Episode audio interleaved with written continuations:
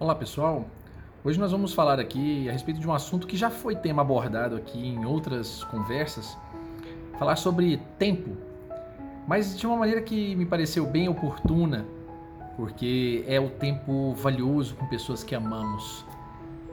E eu me recordo de um amigo muito querido que quando éramos ainda adolescentes, ele estava pronto para sair de casa e naquela hora a mãe dele Falou, então pode ir, né, meu filho? A gente ia saindo. Ele falou, não, mãe, vou ficar aqui. Vou ficar com a senhora mais um minuto. Ela falou, não, meu filho, você vai perder o ônibus, vai embora. Ele falou, não, é rapidinho. Cinco minutinhos não vai fazer diferença, não. Vou ficar com a senhora. E ela, menino, vá-se embora daqui. E ele, não, eu vou ficar os cinco minutos aqui. Depois eu ando um pouco mais rápido ali na frente. A gente tá novo, a gente tem pernas novas, a gente vai conseguir caminhar. Naquela hora parecia uma grande brincadeira, a mãe dele ainda querendo que ele fosse, e eu fiquei olhando, vendo graça, achando graça naquela ocasião, ao vê-lo ali pedir para ficar mais cinco minutos. Que diferença faria cinco minutos? São só cinco minutos. Podia ter ido embora. Mas hoje, depois de muitos anos, depois daquele dia, e esse amigo ainda sendo dessa forma, eu descobri que ele estava dando uma grande aula, uma grande aula. Porque muita gente poderia perguntar, ah, mas compensa a correria? Compensa essa afobação, né? essa confusão? A pergunta que eu imagino que esse meu amigo faria e que hoje também me faço é: que correria? Que afobação? Cinco minutos dedicados à ternura, cinco minutos dedicados a um tempo, cinco minutos dedicados ao amor. Talvez nós não tenhamos cinco minutos no dia de hoje. Talvez nós não tenhamos um minuto sequer. Que quantas vezes queremos ver, fazer, falar com alguém e não temos tempo. Nunca conseguimos parar um minuto que seja para visitar, falar, mandar uma mensagem, ligar para alguém. E não se trata aqui de abrir mão das responsabilidades, não, ou comprometê-las com correrias de trânsito ou coisas do gênero, de maneira nenhuma. A ideia aqui talvez seja pensar com um pouco mais de atenção se nós não conseguimos mesmo não ter tempo. Porque me recordo que nos anos em que meu pai já estava adoecido até, é, por vários meses tive a oportunidade de ir para o meu trabalho e às vezes desviava. E me lembro muito desse amigo, porque desviava uma rota relativamente grande para encontrar-me com meu pai. Cinco minutos, no máximo porque isso não me permitia mais tempo sob risco de comprometer a minha própria segurança no trânsito indo para o trabalho. Mas de repente eu descobri que valia a pena cinco minutos, porque havia aprendido assim com um amigo que sequer pensava que estava ensinando. Então talvez ligar para uma mãe que mora longe, visitar um parente que efetivamente esteja em condições de ser visitado, mandar um recado, escutar uma pessoa, dar um pouco mais do que cinco minutos, talvez, para poder ficar com filhos ou esposa em casa. Talvez sejam recursos que nós hoje estejamos abrindo mão ainda, mesmo com tantos recados que essa atual circunstância nos informa, né, ou nos traduz diante dessa pandemia que estamos todos vivendo. E aí fico pensando, será que nós arrumaríamos tempo?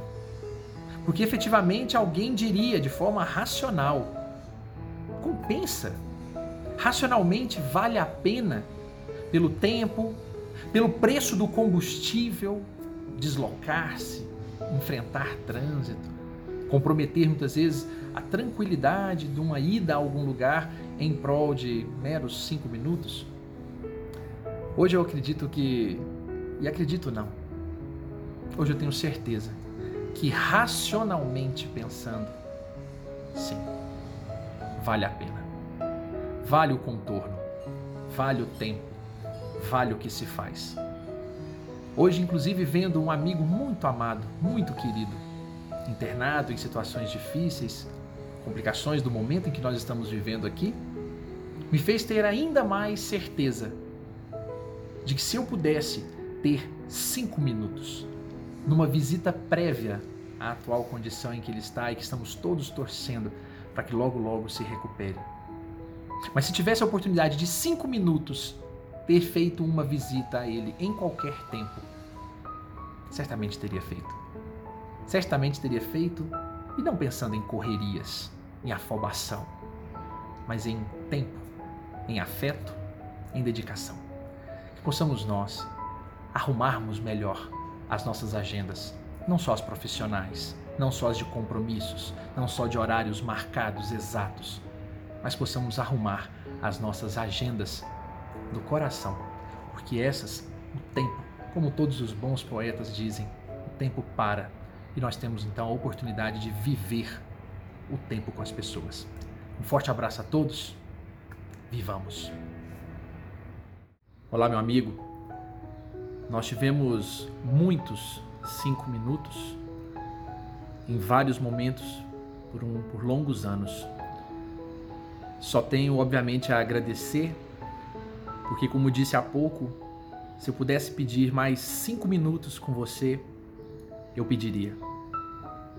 Mas também, como já disse aqui em outra oportunidade, certamente a resposta nessa hora seria calma. Ainda não. Agora não.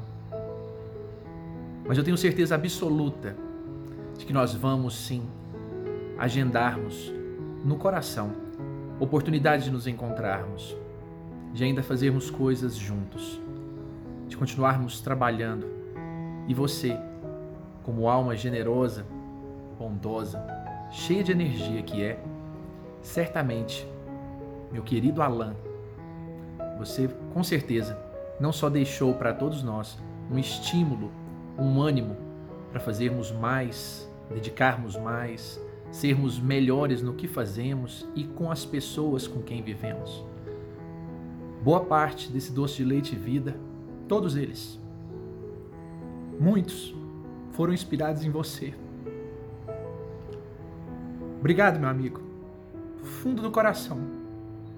Que Deus possa te abençoar, te receber nessa hora e pode ter certeza que nós aqui vamos cuidar com imenso amor de tudo aquilo que você plantou, de tudo aquilo que você semeou, com a juventude, com outras pessoas, com os amigos, com os desconhecidos tentando entregar com a mesma alegria e a mesma satisfação que você sempre fez.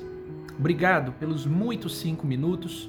Que Deus possa nos proporcionar ainda outros tantos. Se não agora, logo mais. Deus te abençoe, meu amigo. E obrigado a todos.